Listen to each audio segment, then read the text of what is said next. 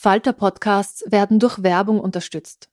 Das hilft bei der Finanzierung unseres journalistischen Angebots. I'm Sandra, and I'm just the professional your small business was looking for. But you didn't hire me because you didn't use LinkedIn jobs. LinkedIn has professionals you can't find anywhere else, including those who aren't actively looking for a new job but might be open to the perfect role, like me.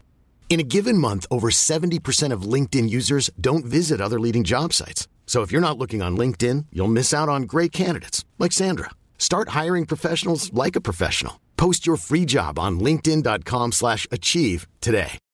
Millions of people have lost weight with personalized plans from Noom, like Evan, who can't stand salads and still lost 50 pounds. Salads generally for most people are the easy button, right? For me, that wasn't an option. I never really was a salad guy. That's just not who I am. But Noom worked for me. Get your personalized plan today at Noom.com. Real Noom user compensated to provide their story. In four weeks, the typical Noom user can expect to lose one to two pounds per week. Individual results may vary.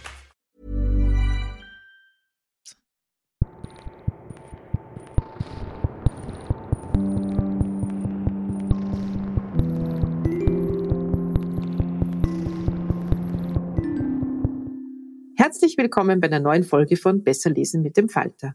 Heute habe ich gleich zwei Gäste. Zum einen Elias Jamalzadeh und seinen Freund Andreas Hepp, der ihm geholfen hat, seine Erlebnisse aufzuschreiben. Freitag ist ein guter Tag zum Flüchten, heißt das Buch. Das ist ein amüsanter Titel, der das Buch sehr gut beschreibt. Denn Elias hat in seinem Leben viel Schlechtes erfahren und dennoch nie den Humor verloren. Wir reden über seine Flucht, sein Ankommen in Österreich als afghanischer Flüchtling und auch darüber, warum es sich lohnt, das Positive zu erzählen. Herzlich willkommen im Falter Buch Podcast Elias und Andreas. Elias, wenn man dein Buch aufschlägt, dann sieht man erstmal eine Landkarte mit einer strichlierten Linie, die eine beeindruckende Strecke zurücklegt. Beschreib doch mal kurz für unsere Leserinnen und Hörerinnen, die das Buch jetzt nicht vor sich haben, wo denn diese Landkarte entlangläuft. Äh, es, es soll ein kleines Bild sein von dem, wo ich äh, mit meinen Eltern äh, gegangen bin, von Teheran aus äh, über verschiedene Länder, äh, dann Türkei, Mazedonien, Griechenland, Serbien, Ungarn und kurzum Bulgarien und bis wir geschafft haben nach Österreich, damit sie einfach sehen, äh, welche Länder wir zu Fuß durchmarschiert sind. Du erklärst das gleich im ersten Kapitel. Du bist als Flüchtling geboren und warst dein ganzes Leben lang eigentlich irgendwo illegal, bis du dann in Österreich jetzt nicht mehr illegal bist. Wie würdest du das zusammenfassen? Was macht das mit einem, wenn man als Kind schon das Gefühl hat, man gehört eigentlich nicht hierher und weiß aber auch nicht, wo man wirklich hingehört? Das ist ein sehr, sehr äh, schlechtes Gefühl, dass man als kleines Kind und dann als Teenager und Jugendliche haben kann, dass du ein Flüchtling bist, immer die zweite Klasse und äh, dein Leben nichts wert ist und äh, dass du immer um das kämpfen musst, wo die anderen Kinder oder dass die anderen Kinder einfach hier als Geschenk von den Eltern bekommen. Ich habe auch im Buch erwähnt, äh, gelten. Das war mein großer Wunsch, dass ich irgendwann in einem Land einkomme, wo ich das Gefühl habe, okay, ich gehöre jetzt hier und endlich mal Österreich war. Also deine Eltern, um das nochmal zu erklären, äh, deine Eltern sind aus Afghanistan und sind quasi schon aufgrund politischer Verhältnisse aus Afghanistan geflohen und du bist in Teheran geboren. Durftest aber, weil du aus Afghanistan warst, auch nie eine Schule besuchen. Ist das richtig? Das ist ganz richtig. Meine Eltern haben äh, Afghanistan verlassen aus äh, diesem Grund, äh, dass Taliban eine Schwester von mir entführt haben und äh, das Haus von meinen Eltern äh, bombardiert haben. Und äh, so mussten die leider unsere Heimatland verlassen. Und ich bin als äh, ein Flüchtlingskind, als äh, ein Afghaner im Iran geboren und ich habe nie die Rechte bekommen, der eigentlich ein normaler Mensch hat. Was war der Punkt, wo du gesagt hast, jetzt mache ich mich auf den Weg in eine andere Welt, in eine bessere Welt? Das wusstest du ja auch nicht, wo du genau hingehst. Aber was, was war so der Punkt, wo du gesagt hast, jetzt muss ich was tun in meinem Leben, jetzt muss ich was ändern? Ich habe mein ganzes Leben im Iran äh, gearbeitet und ich habe immer versucht, äh, ein Teil von diesem Land zu sein, ein Teil von dieser Kultur, von diesen äh, Menschen.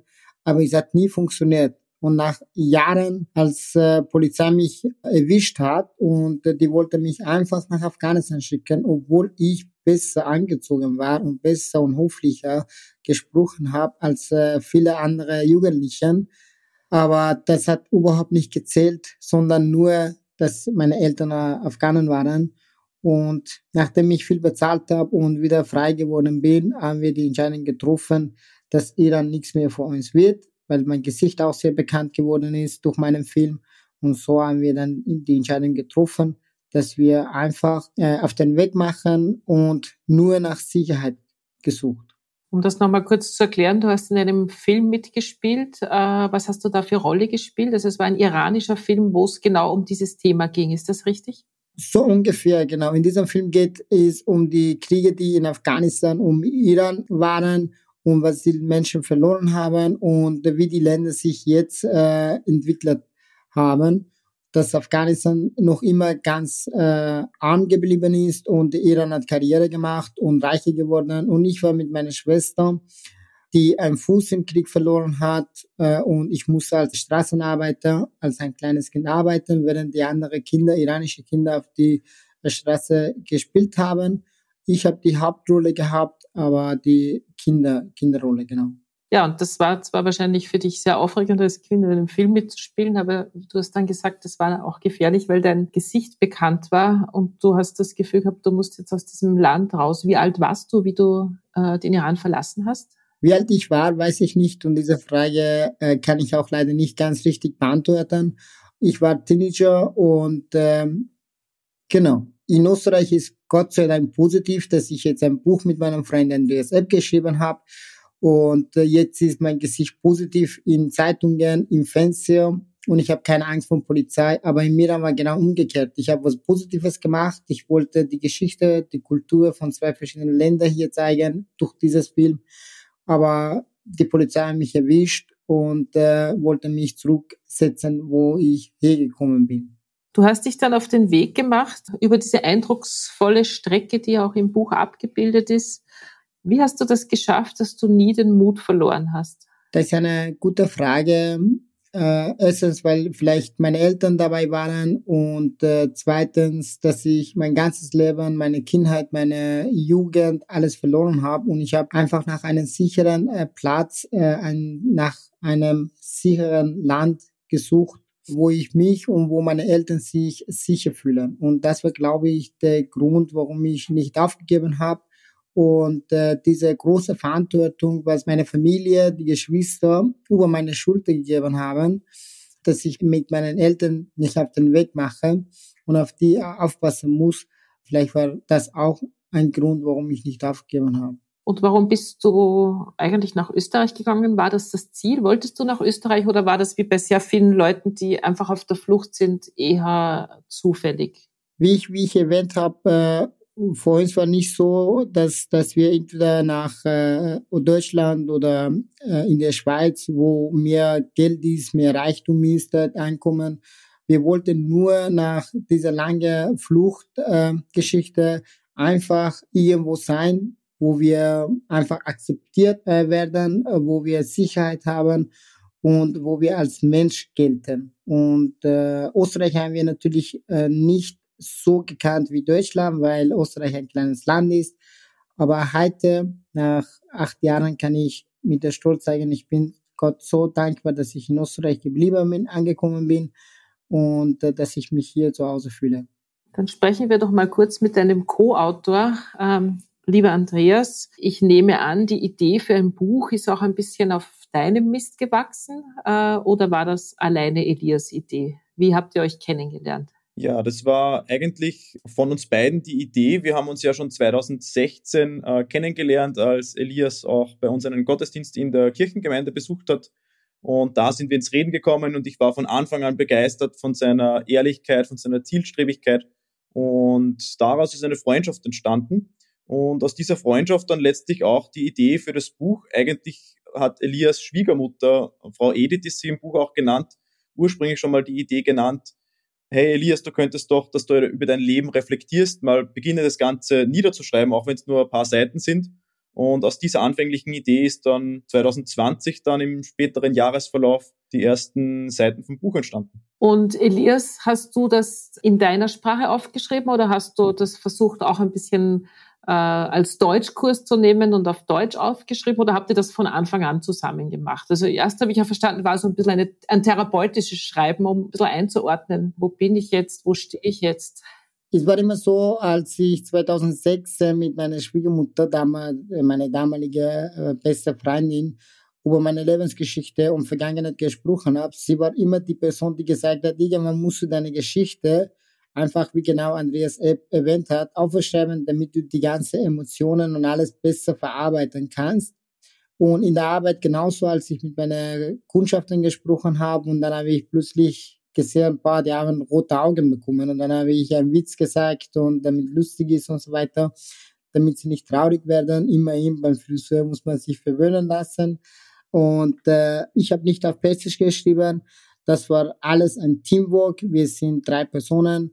Und ich habe erzählt, Andreas Epp hat äh, runtergeschrieben und äh, meine Ehefrau Tabi Leimer, äh, Jamalzade, sie hat äh, die Korrektur gelesen und später dann natürlich noch weitere Personen, so wie die Taschler, Karin Peschka, die Autorinnen. Sie haben uns auch auf diesem Weg sehr, sehr viel geholfen. Das ist ja ein sehr toller Verlag, wo du gelandet bist, einer der großen österreichischen äh, Literaturverlage.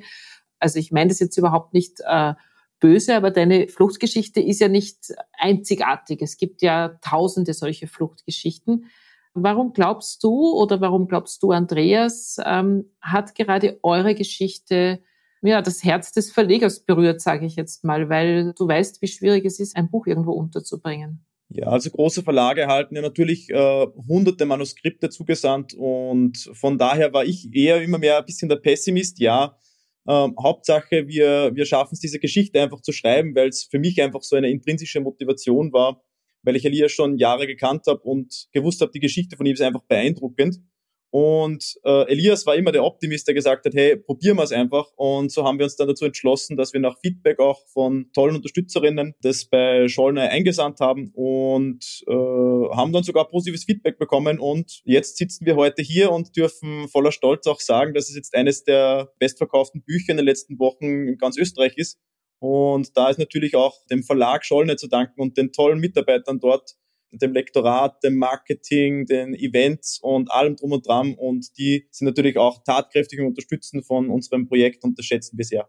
Ja, Elias, wie fühlt sich das jetzt an, in Österreich äh, angekommen zu sein, einen Job zu haben und jetzt auch quasi auf den Literaturbühnen des Landes zu sitzen und deine Geschichte zu erzählen? Das muss doch ein einerseits großartiges, aber, aber vielleicht auch ein bisschen ein, ein eigenartiges Gefühl sein, oder? So wie ein Traum ein bisschen wie ein Traum ist vielleicht nicht, weil ich dafür viel gekämpft habe und es ist unglaublich viel Zeit und viel Energie, die wir daran investiert haben.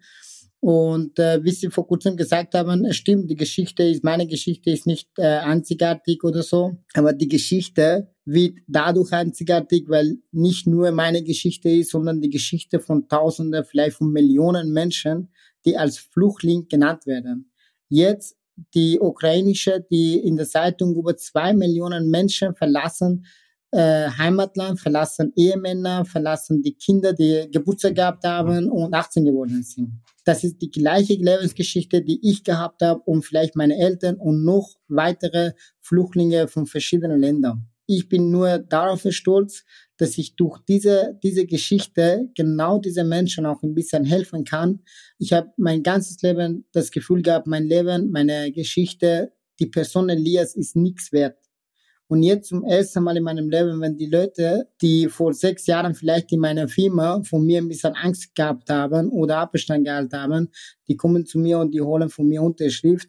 Und äh, das ist für mich natürlich ein, ein schönes Gefühl, aber auf der anderen Seite ist auch, wie gesagt, ich bin stolz drauf, dass ich ein anderes Bild von diesen Menschen, von Flüchtlingen hier zeigen kann. Ich bin ja Buchhändlerin, wie ihr wisst, und bei solchen Büchern habe ich immer das Gefühl, eigentlich würde ich sie am liebsten verschenken, weil ich will sie gar nicht verkaufen, sondern ich will sie verschenken, weil ich gern möchte, dass dass alle Leute solche Bücher lesen, weil ich mir denke, man hat dann, wenn man solche Geschichten liest, wie deine Geschichte, einen völlig anderen Blick auf, ich sage jetzt mal wirklich provokant, fremde Menschen. Weil wenn du einem deine Geschichte erzählst, ich kann mir einfach nicht vorstellen, dass das jemanden nicht berührt. wenn ich ganz ehrlich bin, äh, für uns, für ich und Andreas Epp, äh, wir schenken dieses Buch. Die Menschen, die jetzt im Not sind. Wir spenden einen Großteil unseres Gewinns an diese Flüchtlinge, die jetzt in, in Griechenland, in der Türkei und jetzt ukrainische Flüchtlinge an die Grenze durch AFAC.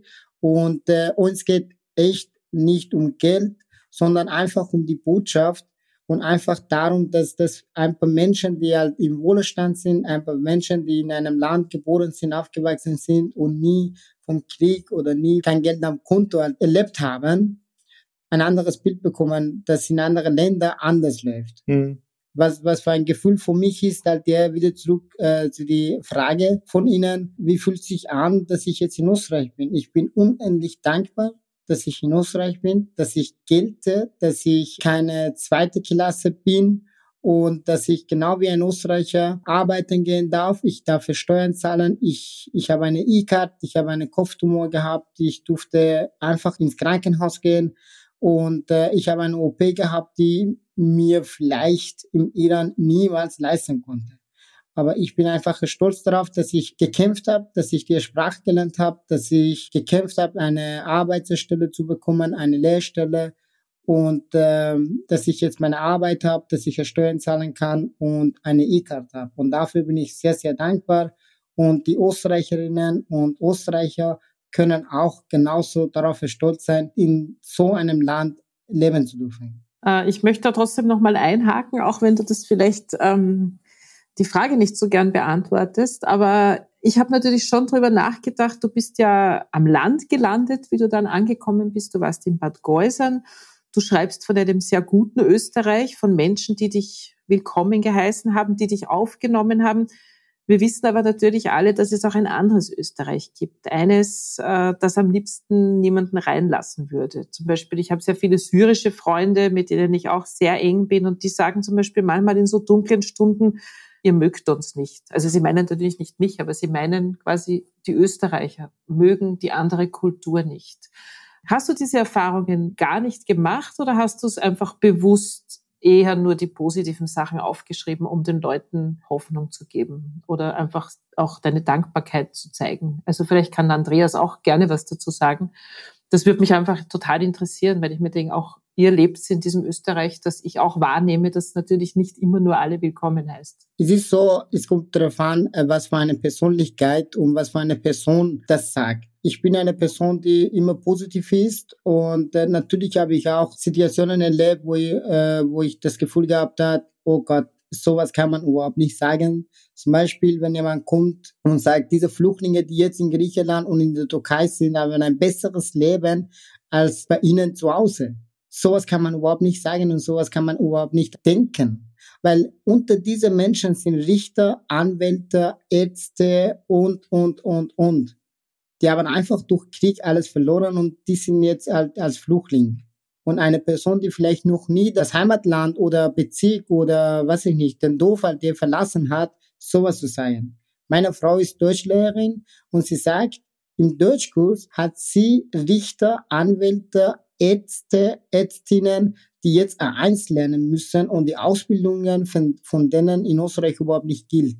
Als ich zum Beispiel im Krankenhaus war, wenn ein Oberarzt kommt und zehn andere Ärzte hinter ihm nachlaufen und der sagt, äh, Elias, äh, Elias, äh, haben mal Dienstbunst, da denke ich mir, hast du deine Ausbildung gekauft oder, oder gemacht? Ich meine, wenn ich Oberarzt bin, dann kann ich schon eine Nachname zumindest ein paar Buchstaben nebeneinander setzen und irgendwas sagen und nicht Dienstbunst. Das heißt, du hast durchaus solche Situationen auch immer wieder erlebt. Das würde mich auch wundern, wenn nicht.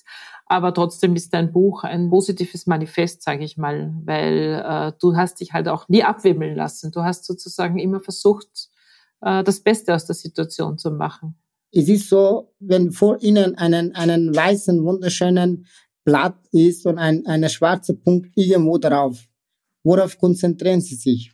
Auf den schwarzen Punkt oder auf den weißen Zettel? Ich würde sagen, das kommt auf die Persönlichkeit drauf an. Es gibt sicher Leute, die würden sich auf den schwarzen Punkt konzentrieren und es gibt Leute, die sehen das weiße Blatt. Genau, das habe ich erwähnt. Es kommt darauf an, was meine Persönlichkeit. Und die Personen, die sich auf die schwarzen Punkt konzentrieren, dann haben sie was verloren. Dann müssen sie woanders ein neues Zuhause suchen, weil wir sind die nach Österreich gekommen sind und nicht Österreicher nach Afghanistan oder nach Syrien oder nach Ukraine oder was auch immer. Das heißt, wir müssen uns einfach dazu passen und wir müssen ein bisschen halt uns integrieren. Und es gibt immer überall solche Menschen und solche Menschen. Es gibt auch Flüchtlinge, die viel Blödsinn machen und ein schlechtes Bild von allen machen. Ja, es gibt auch Österreicher, die viel Blödsinn machen. Ja, stimmt. Ja, das ist stimmt. natürlich, ja, es ist natürlich schrecklich, weil wird das Bild zum Beispiel damals bei dem Anschlag im ersten Bezirk wird dann immer eine ganze Volksgruppe kriminalisiert und das ist natürlich ein riesiges Problem, ja. Da leiden wir alle darunter. Und zum Beispiel gerade Afghanistan hat man immer das Gefühl gehabt, wie bei der ersten Flüchtlingswelle, erst kamen die Syrer und dann kamen die Afghanen. Das ist ein Land, das, das es irgendwie schwer hat, anscheinend in Österreich, dass die Leute anerkannt werden äh, obwohl es so viele Gründe gibt, aus Afghanistan zu fliehen. Also als Frau sowieso kann man überhaupt nicht leben momentan in Afghanistan und trotzdem sind die Grenzen nicht offen für afghanische Flüchtlinge. Ja, für die afghanischen Flüchtlinge leider, weil die immer ein Bild tragen müssen, ein Schild vor dem Gesicht als Taliban. Und ich glaube, das ist der Grund. Das ist das große Problem, ja. Genau. Und jetzt, wo die ukrainischen Flüchtlinge, gibt es einen roten Teppich und die können nach Deutschland, Österreich, Frankreich, Italien, überall hin, wo sie wollen, hingehen. Und es ist schon alles vorbereitet, Bett und, und, und. Aber wenn, wenn die afghanischen Flüchtlinge kommen, dann gibt's so, was ich erlebt habe. Nach acht Ländern unglaublich viel Polizei, unglaublich viel Kontrolle, unglaublich viel zurückschicken, erschlagen, Gefängnisse. Warum? Weil einfach das Land Afghanistan heißt. Du hast jetzt eine Frage beantwortet, die ich noch gar nicht gestellt habe. Das steht da in meiner Vorbereitung, äh, weil ich da wahnsinnig viel drüber nachdenke und auch mit meinen syrischen Freunden drüber rede. Eben, ich will nichts relativieren. Es ist total großartig, wie den Ukrainerinnen geholfen wird, aber ich denke auch, dass wir als reiches Land uns leisten sollten, auch die anderen aufzunehmen, also nämlich alle aufzunehmen. Und ich frage mich dann, wie, wie geht's dir mit den Bildern von diesen fliehenden Menschen, wo quasi jetzt in ihrer Landessprache schon die Homepages vom Ministerium vorbereitet sind? Macht dir das Hoffnung, dass sich dann Österreich vielleicht doch als gastfreundliches Land entwickelt oder grämt's dich eher? Wenn ich ganz ehrlich bin, als ich die Rede von äh, unserer Bundeskanzler Nehammer angehört habe und als er gesagt hat, ja, die ukrainischen Flüchtlinge sind anders als die Flüchtlinge von anderen Ländern, da habe ich mich halt gefragt, was ist anders bitte? Imagine the softest sheets you've ever felt. Now imagine them getting even softer over time. That's what you'll feel with Bowl and Branch's organic cotton sheets. In a recent customer survey, 96% replied that Bowl and Branch sheets get softer with every wash. Start getting your best night's sleep in these sheets that get softer and softer for years to come. Try their sheets with a 30-night guarantee. Plus, get 15% off your first order at bowlandbranch.com. Code BUTTERY. Exclusions apply. See site for details.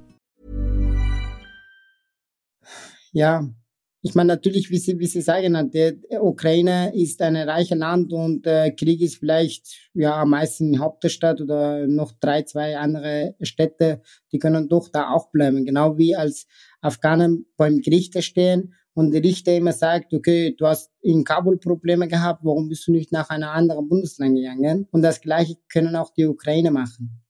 Aber ich will jetzt nicht sagen, okay, wir sind ärmer, ich will jetzt kein Mitleid dass ich sage, okay, die anderen Flüchtlinge haben mehr Wert und die haben weniger Wert.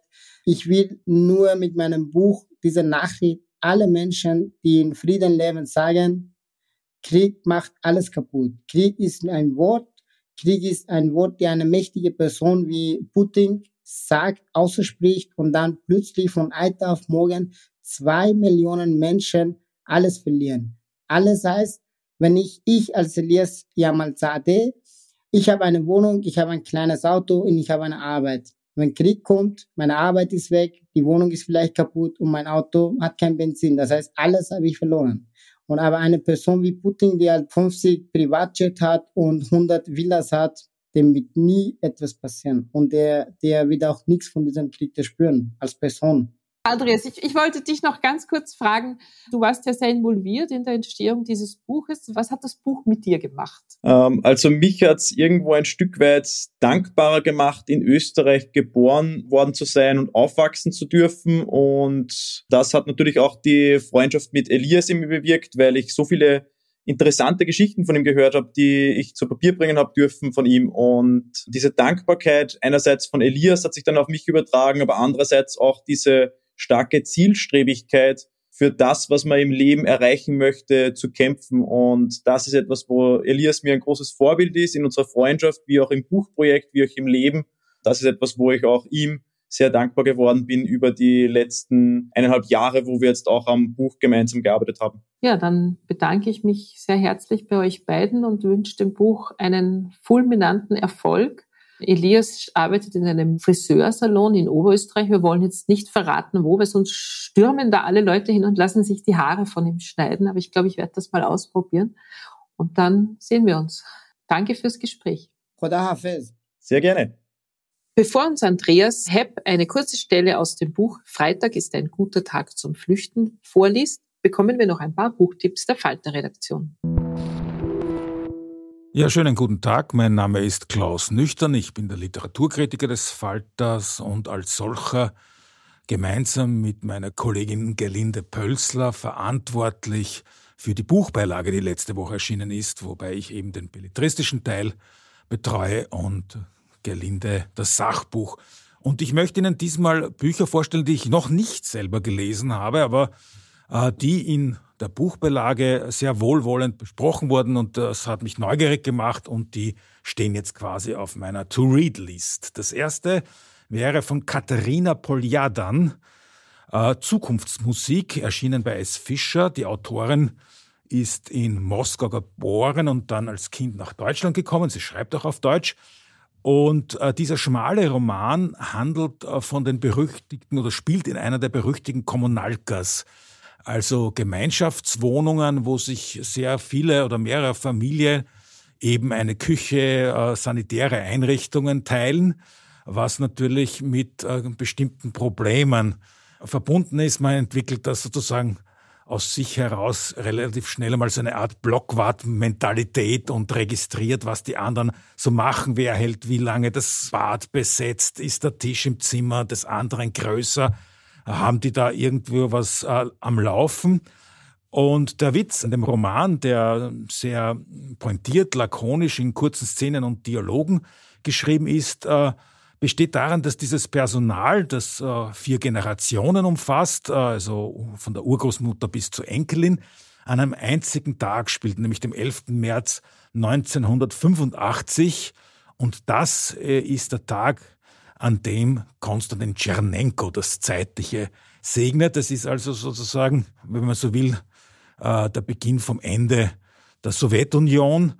Und äh, Katharina Poljadan äh, schildert eben anhand dieses Ensembles, dieses sehr pointiert gezeichneten Ensembles, diese Zeitenwende. Und das dürfte ihr ausgesprochen witzig und überzeugend geglückt sein. Der zweite Titel äh, ist ein Sachbuch und kommt vom englischen Biologen Dave Goulson und hat den Titel Stumme Erde. Und das ist natürlich eine Anspielung auf das berühmte Buch von Rachel Carson, Stummer Frühling, das 1963 erschienen ist und so ein bisschen der Startschuss für die Ökologiebewegung war. Bei Carson ging es ums Verstummen der Vögel. Bei Goulson geht's ums, äh, ja, äh, ums Absterben, ums Insektensterben.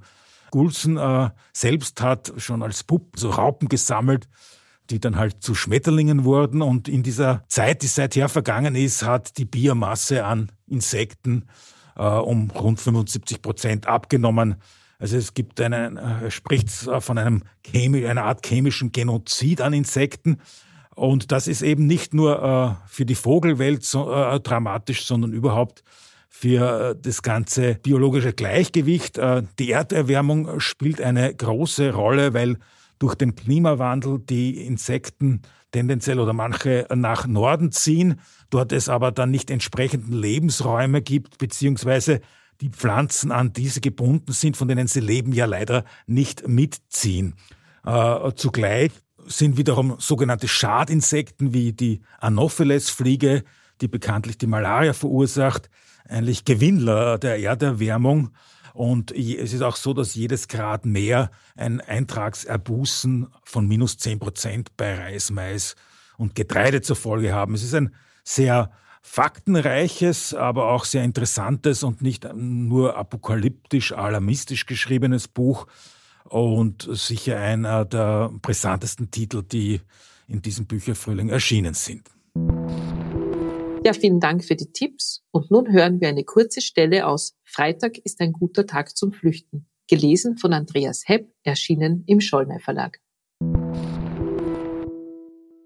Endlich waren wir am Zielpunkt angelangt. Wir hatten einen guten Blick auf den kleinen Parkplatz und warteten zwischen den Bäumen und dem Gestrüpp in der Nähe, geschützt durch den Mantel der Dunkelheit. Doch wieder schien niemand zu kommen. Eine Viertelstunde verging, eine halbe Stunde. Wir warteten weiter. Eine Stunde. Lichter näherten sich. Einige Autos fuhren auf den Parkplatz und hielten an. Es waren die Schlepper. Wir konnten unsere Freude kaum unterdrücken. Fast hatten wir es geschafft. Aber wir wussten, dass wir jetzt leise sein mussten. Und vor allem schnell.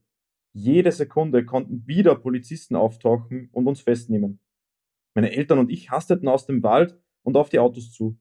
Überraschend war für mich, dass es diesmal keine rostigen Kleinbusse ohne Sitzplätze, sondern neue und teure Autos waren. Mercedes und Volkswagen. Die Zeit war knapp. Die Schlepper schubsten meine Eltern auf die Rückbank eines Mercedes.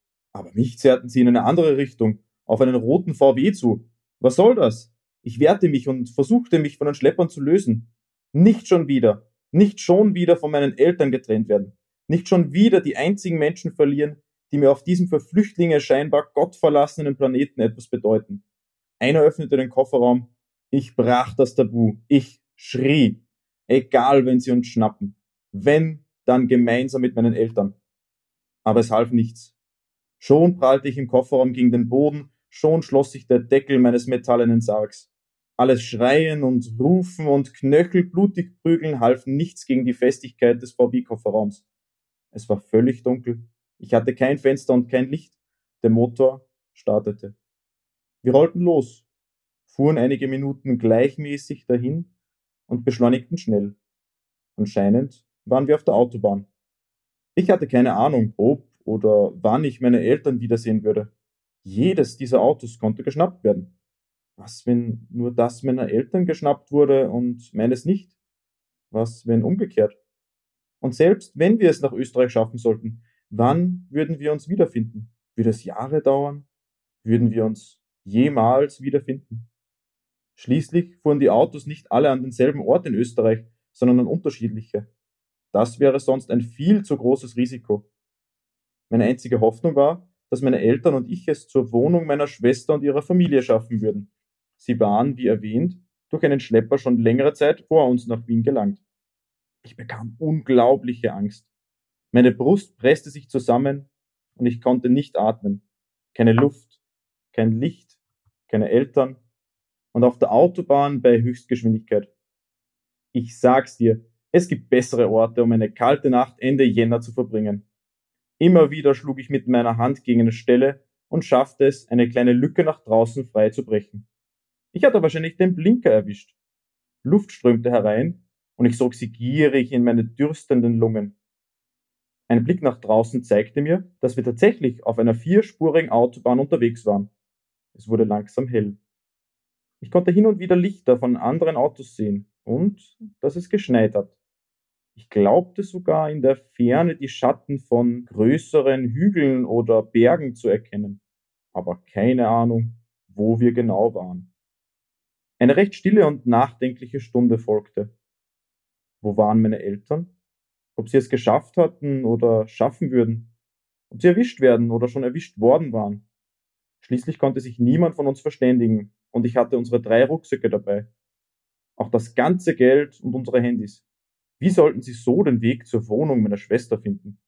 Ich kauerte mit angezogenen Knien in meinem metallenen Hochgeschwindigkeitssarg und malte mir die schlimmsten Dinge für die Zukunft meiner Eltern aus. Schon paradox. Wie diese Autofahrt, die für die anderen Flüchtlinge die Erfüllung all ihrer monatelangen Bemühungen und Hoffnungen bedeutete, für mich einen der schlimmsten Momente der ganzen Flucht aus dem Iran darstellte. Und ja, dieser eine Moment, ich habe ihn schon am Anfang des Kapitels erwähnt, nun war er gekommen. Und er traf mich wie eine harte Rechte ins Gesicht. Der Moment, auf den der kichernde kleine Wicht in dir schon seit Anfang des Kapitels gewartet hat. Gib's zu, der Moment, als ich es spürte. Ich musste. Dringend. Ich musste wirklich dringend pissen. Also wirklich, wirklich dringend. Hast du schon mal so einen Moment gehabt, wo dir plötzlich das volle Ausmaß deiner vollen Blase voll und ganz bewusst wurde? Ja, ja, lach mich nur aus. Ich wünsche dir, dass du mal ähnlich dringend pissen musst. Und dann, dann wünsche ich dir, dass du das in ein Buch schreibst. Dann werde ich es lesen und ich werde lachen. Wobei ich sowieso ein humorvoller Mensch bin. Ich lache oft und mache Scherze in den unpassendsten Stellen. So wie jetzt gerade. Bis heute habe ich von meiner Flucht Albträume. Das ist jetzt wieder ernst. Ich träume nicht, ich albträume. Mittlerweile nicht mehr jede Nacht. Ich kann mich nicht erinnern, wann ich das letzte Mal einen schönen Traum hatte. Wahrscheinlich vor der Flucht. Aber weißt du was? Manche Albträume können zu etwas Schönem werden. Manche Albträume können ein wenig später und unter guten Freunden zu einer lustigen Geschichte werden. Manche Albträume, die bringen ein Lächeln oder zwei mehr in diese Welt. Wie das hier jetzt vielleicht. Das war's auch schon wieder mit Besser lesen mit dem Falter für heute. Unsere Gäste waren Elias Jamal Sadeh und Andreas Hepp mit ihrem neuen Buch Freitag ist ein guter Tag zum Flüchten, erschienen im Schollner Verlag. Abonnieren und bewerten Sie uns bei Apple Podcasts, bei Spotify oder in der Podcast-App Ihrer Wahl. Alle Informationen zu den einzelnen Büchern bekommen Sie auch auf falter.at slash Buchpodcast oder in den Shownotes zu jeder Episode. Alle zwei Wochen gibt es eine neue Folge. Ich freue mich auf das nächste Mal.